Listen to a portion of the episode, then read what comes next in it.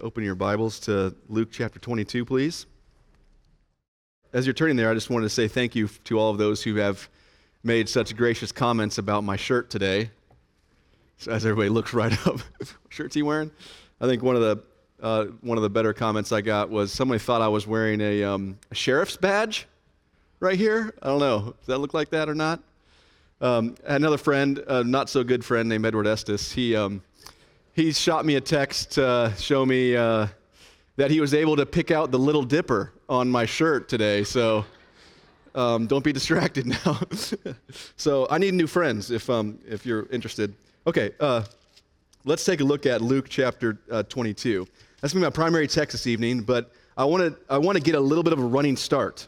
Okay, so we're gonna we're gonna go back to Luke chapter 19 and following just for a, a minute. And if you want to go back there and follow along in the text with me, and I want to mention to you, uh, I want to point out three themes that we're going to see in those these three chapters as we move towards Luke chapter 22.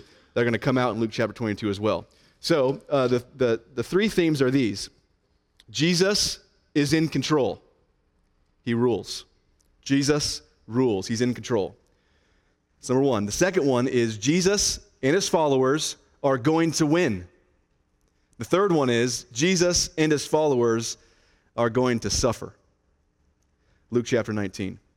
Jesus enters Jerusalem in, uh, uh, in verses 28 and following. Enters Jerusalem and immediately he weeps over the city. He enters Jerusalem and weeps. And then he says that he is going to start teaching.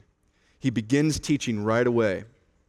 Um, and it immediately harkens our minds back to Luke chapter 4, where he he explains his purpose for being here, Jesus does. And one of them, one of his reasons for being here is to proclaim the good news. And even when you get to chapter 20, the very first verse of chapter 20, look at that real quick. One day, as Jesus was teaching the people in the temple and preaching the gospel, the good news, the chief priests, the elders, the chief, chief priests and the scribes and the elders came up and said to him, and they start challenging him his authority. So that's what he's doing. He's teaching, he's proclaiming the gospel. And they ask him, Where do you get your authority? Does he get it from family or lineage? Does he get it from Caesar? As we see in the later parts of the chapter? No, he gets it from God and his word. Where do we get our authority? From God and his word. He teaches that the scribes at the end of the chapter, look at the last paragraph of the chapter there. He teaches that the scribes are faking their spirituality by wearing long robes and living for great uh, greetings in the marketplace and trying to get the best seats in the synagogue and the best places of honor at feasts, and they're praying long prayers. But he says at the beginning of chapter 20, 21 real spirituality is about the heart, and it's demonstrated by the lowly impoverished woman, widow, as she gives all she had to live on. She gives it all. The religious leaders don't rule. They may look great, they may look like they're in control, but they don't rule. They're actually acting foolish. The greatest person here is the one who gives of all that she has. Keep that in mind. Jesus is about to do this. Luke 21, the rest of Luke 21, Jesus has this fantastic message. Part of that fantastic message is that the temple is going to be destroyed and that Jerusalem is going to be destroyed. All this bad stuff is coming. And by the way, uh, they will lay their hands on you, he says. They, they will cuff you. They're going to get you. They're going to arrest you. They will persecute you. You'll be delivered. They'll deliver you up to the synagogues and prisons You'll be brought before kings and governors. It says there in verse 12, for my name's sake. So if you're going to follow me, if you're going to be ascribed to my name, for us, if you're going to be called Christian, all this kind of bad stuff is going to happen. But then he kind of flips it around in verses 13 through 15. This is actually an opportunity for you to bear witness. That's great. Don't, don't think about what you will say, he says. I will give you wisdom. I will give you the wisdom you need, and no one will be able to withstand it or contradict it. Okay, but I thought you were going to say, Jesus, I thought you were going to say something about how the persecution won't hurt or how that uh, we will end up defeating them or something. Look at verse 16. You will be delivered up even by parents and brothers and relatives and friends, and some of you they will put to death. You will be hated by all for my name's sake. There's that phrase again we saw back in the end of verse 12. You'll be turned over by your family, those closest to you. Some of you will be put to death. You will be hated by all men for my name's sake. Well, that's a great recruitment tool. What a great evangelistic message. Come follow me, Jesus says, and lots of bad things are going to happen. I thought you were preaching good news. Look at the very next verse. But not a hair of your head will perish. By your endurance, you will gain your lives. Wow. So, where's the good news? There's the good news. Where's the gospel that Jesus is preaching? There's the gospel that Jesus is preaching, the good news. He says here, not only that, but that the, the Son of Man will come again. Look just briefly at verses 27 and 28 of this chapter.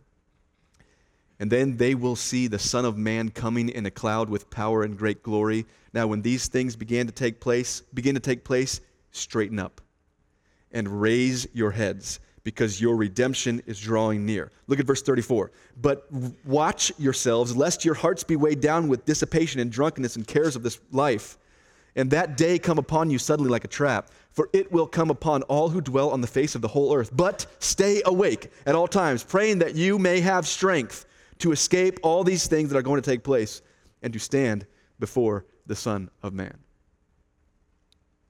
Son of Man's coming, so be ready. Wake up. Be faithful to him. In fact, as we heard this morning, his imminent return might be a good reason for you to remain single. You have to listen to that sermon from this morning. So we see Jesus is teaching these three things that you've seen already. Jesus is in control, he rules, not, not these other people like Caesar or religious leaders that seem to be ruling. But he also, he says that his followers are going to win.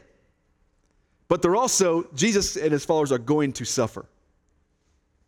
Which brings us to Luke chapter 22, our main teaching text this, this evening.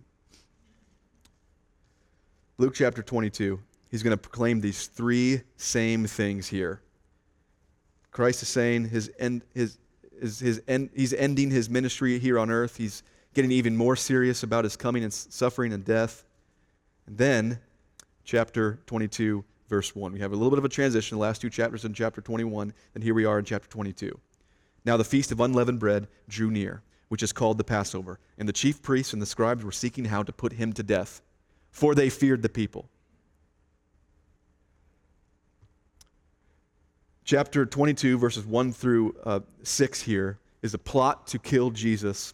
The plot to kill Jesus is thickening.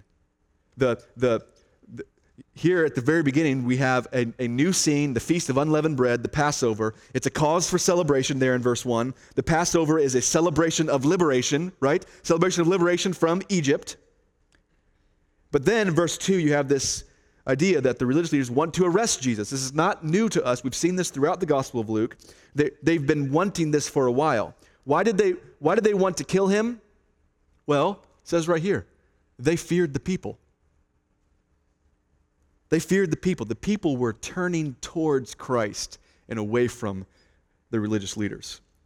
Verse 3 Then Satan entered into Judas, as called Iscariot, who was numbered, uh, uh, who was numbered of the twelve. He went away and conferred with chief priests and officers how he might betray him to them. And they were glad and agreed to give him money. So he consented and sought an opportunity to betray him to them in the absence of the crowd. Verse 3 Satan is now involved. This is not looking good.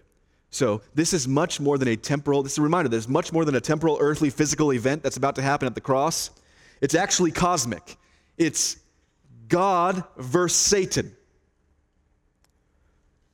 Right? God versus Satan. It's the, it's the protagonist and the antagonist in the story of the gospel. From the beginning, it has been a cosmic struggle.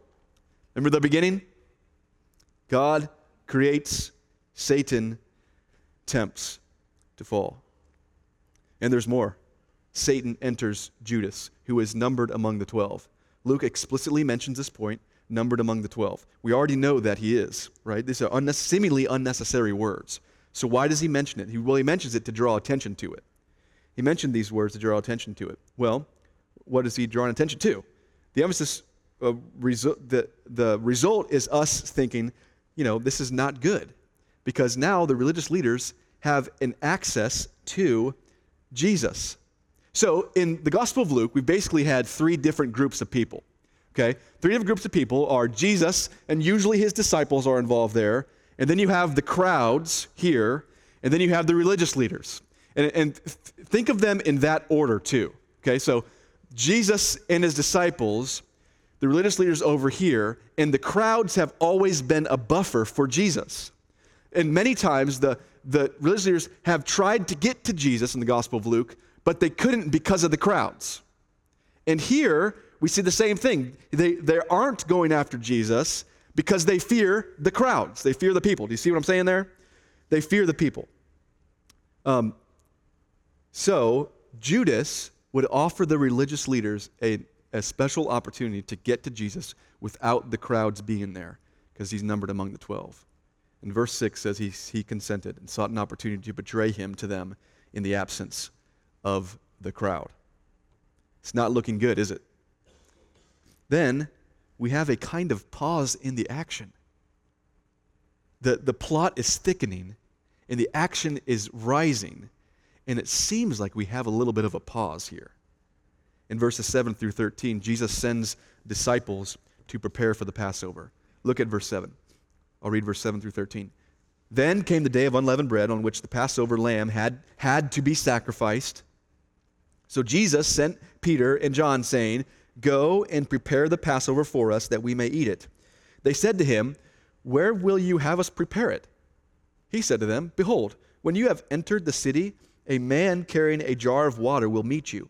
Follow him into the house that he enters, and tell the master of the house, The teacher says to you, Where is the guest room where I may eat the Passover with my disciples? And he will show you a large upper room furnished. Prepare it there. And they went and found it just as he had told them. And they prepared the Passover.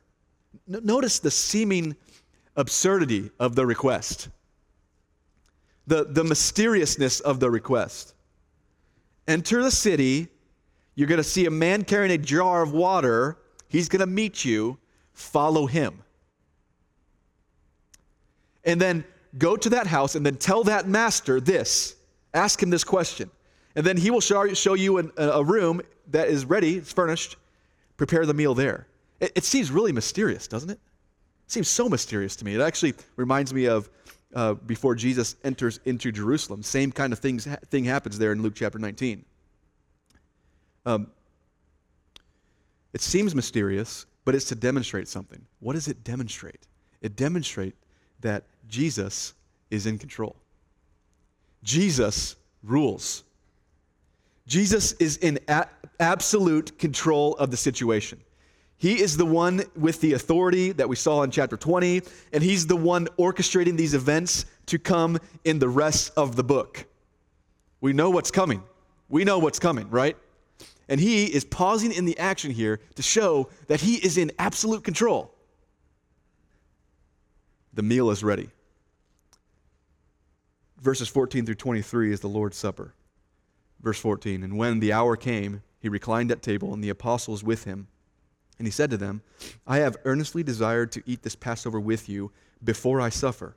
For I tell you, I will not eat it until it is finished in the God, in the king, it is fulfilled in the kingdom of God. And he took a cup. And when he had given thanks, he said, Take this and divide it among yourselves.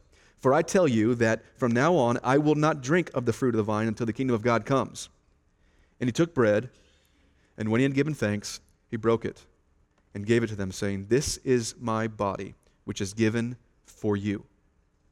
Do this in remembrance of me. And likewise, the cup after they had eaten, saying, This cup that is poured out for you is the new covenant in my blood. But behold, The hand of him who betrays me is with me on the table. For the Son of Man goes as it has been determined, but woe to that man by whom he is betrayed. And they began to question one another which of them it could be who was going to do this. Okay. Christ is teaching something in this narrative. He is the teacher. He calls himself the teacher in Luke uh, in uh, verse 11 and he calls himself the teacher. He's going to teach something. Christ earnestly desires to eat the Passover with his disciples before he suffers, he says. Some strong language. He earnestly desires to eat this Passover with them. And he will not eat it, the Passover, until it, the Passover, is fulfilled in the kingdom of God. A little bit confusing, but in other words, another celebratory meal is coming when the kingdom fully comes. And he will eat the, that meal at that time. Jesus and his disciples will win. And he takes the cup, he gives thanks, gives it to the disciples, and makes another abstinence vow. He says, I will not drink the fruit of the vine until the kingdom of God comes. The kingdom of God is coming. The Passover meal looks backwards to God's redemption of Israel in Egypt, out of Egypt, but also looks forward to the coming of the kingdom of God. Jesus and his followers are going to win. Then he uses symbols to teach. And that's what's brought us even here tonight. The bread representing the body to be broken and to be remembered. The cup representing the blood to be spilt and new covenant that is coming. Not only that, he explicitly tells them twice His body is given for you. He says, His blood is poured out for you. He has died for you. His death is a substitutionary, atoning death. God has looked upon my sin. God has looked upon your sin and, and the wrath, the hatred that he has for that sin, he decided to pour out that wrath on his son, Jesus. Romans 5 says, God shows his love for us in that while we were still sinners, you know it, Christ died for us. Since therefore we have, we have now been justified by his blood, verse 9 says, much more shall we be saved by him from the wrath of God. Did, did, you, I'm sure you did, did you see what we just read in Colossians chapter 2? Can I turn there real fast? Maybe not. Yeah, I can. Hey, here it is. Listen to what, what, says, what he says here in Colossians chapter 2. God had made us alive together with him having forgiven us all our trespasses. How? By canceling the record of debt that stood against us with its legal demands. Our sin stands against us and it legally demands something of us. What does it demand? Damnation. Eternally. Stands against us. We have this debt, this heavy weight, this debt that stands against us. But the next verse, the next phrase says, This he set aside, nailing it to the cross.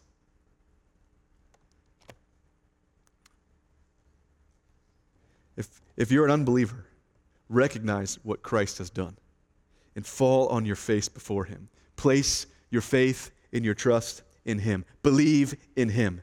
He, he has given his body for you. He has shed his blood for you. Recognize him as Lord. Jesus rules. He's in control. Recognize that Jesus will win and Jesus has suffered for you.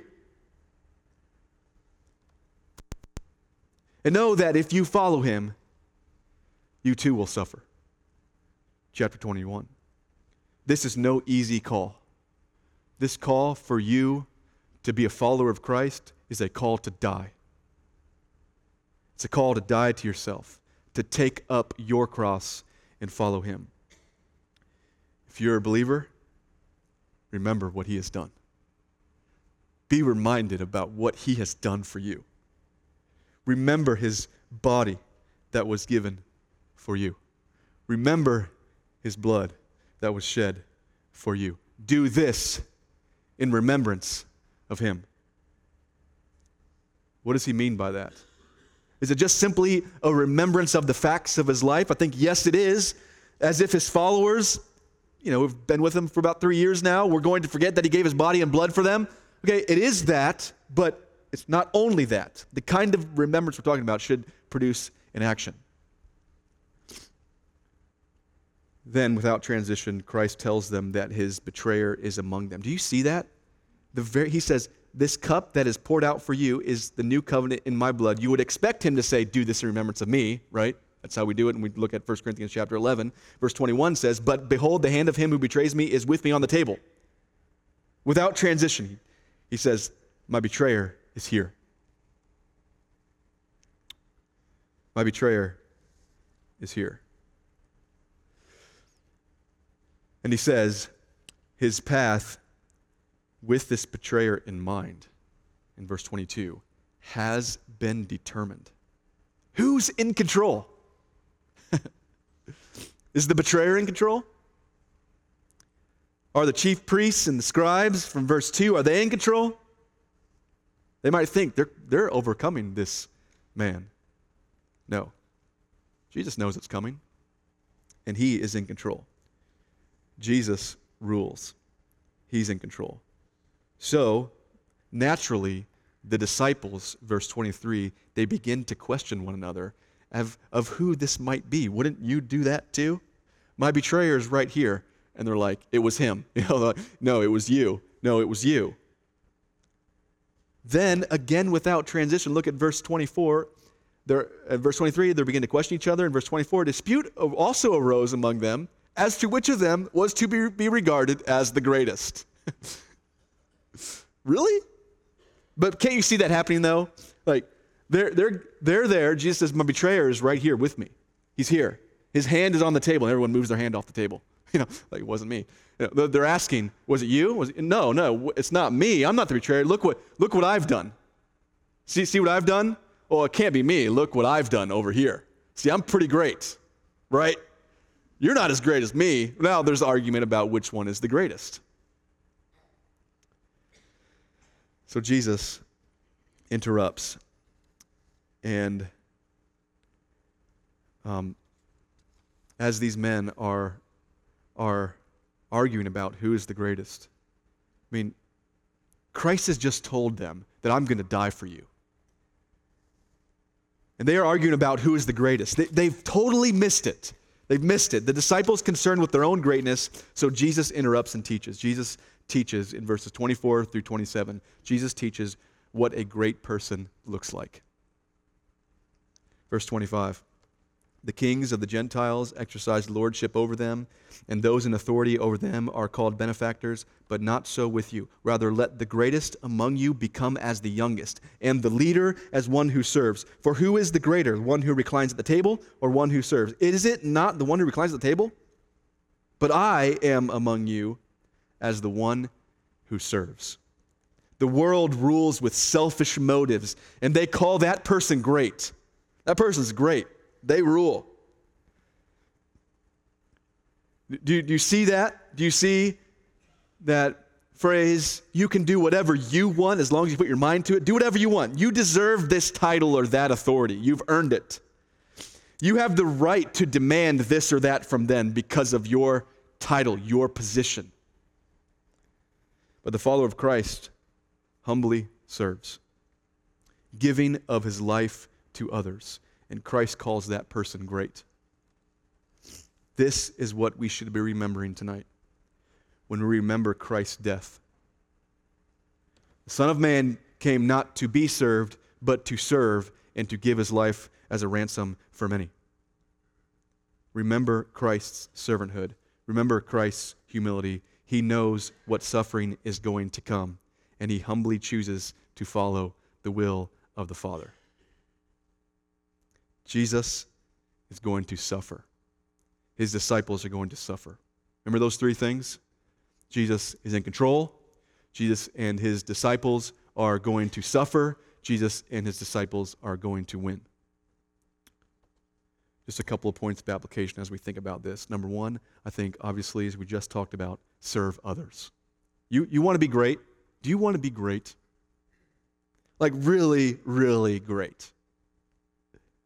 Serve others. Do you, do you want to be a good leader? Like a really good leader? Serve others. So exactly what it says in verse at the end of verse 26. The leader as one who serves. You want to follow Christ as he has called? Serve others. Let Christ define what greatness is. In what ways do you need to grow in serving? How can you serve? How can you better serve your wife? How can you better serve your parents? How can you better serve your sister? How can you better serve your enemy? Love your enemy, he says. Christ says, Love your enemy. Do good to them. Pray for them. Bless them. But you really enjoy being served, don't you? We really do. Of course, we all love to be served. You would think that Jesus um, calls the person that's being served the greatest but he calls the least among them the greatest. Serving is harder, and Jesus says serving is way better. So, this is what it means um, to remember. This is what we should be remembering about Christ his humble, sacrificial service. He gave his life for you. Christ giving of himself for the sake of others. Remember this. Remember this gospel. Remember Christ's humility and service and emulate him. The gospel demands it. Give your time, your talent, and your treasure. This is greatness. Mark Dever says In a world that is all about getting, we Christians are to stand out as people who are all about giving. Number two, rejoice in the bittersweet sovereignty of God. God is in control. We saw that in verses 7 through 13. And I believe that's why that section is there to demonstrate that its main purpose there is to demonstrate that Jesus is in absolute control. We saw in verse 22. It has all been determined that, his, uh, that he will be betrayed and killed. Jesus is in total control. Jesus is going to suffer, but Jesus is going to win. He's going to die on a cross and bear the wrath of God, but he's going to resurrect and have a celebratory meal when his kingdom fully comes. God's will was for Christ to die, and that's bitter but it's also sweet. Do you see God's bittersweet sovereignty in your life? In our lives, it is often through bitter trials that God brings sweet fellowship with Him. Let trials move you towards God. And number three, who do you look like? I think this is one of those times where we can look at the scriptures and think about who do we look like? Do we look like religious leaders? Maybe you look more like religious leaders here who are actually antagonistic towards Christ. You need to recognize who Christ is and come and follow him. Maybe we look more like the disciples who are only concerned about our own greatness and not concerned with serving, verses 24 and 27 to, through 27. But what about this? Do we look like Judas? What did Judas actually look like?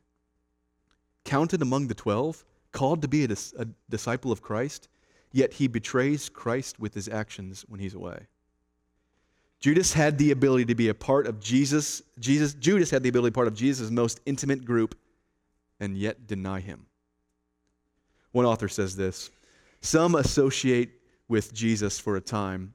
Some who associate with Jesus for a time will ultimately deny him. Until their desertion, they will look every bit like disciples. Defection in the ranks is a real possibility, and Judas, Judas's example is an exhortation to constancy of faith.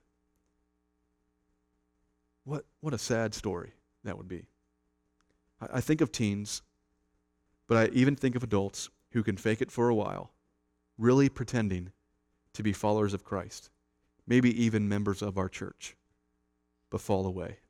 And that's heartbreaking. Is that you? Tonight, may we remember and may we strive to be like Christ, who selflessly gives of his life for those who would be only concerned about themselves and their greatness. He gives his life for them. He loves his enemies and suffers for them. Let's pray. Dear God, we're so grateful for the gospel of Jesus Christ, for your Son dying for our sins, so that we can have relationship with you. Lord, I ask that we would tonight remember what you have done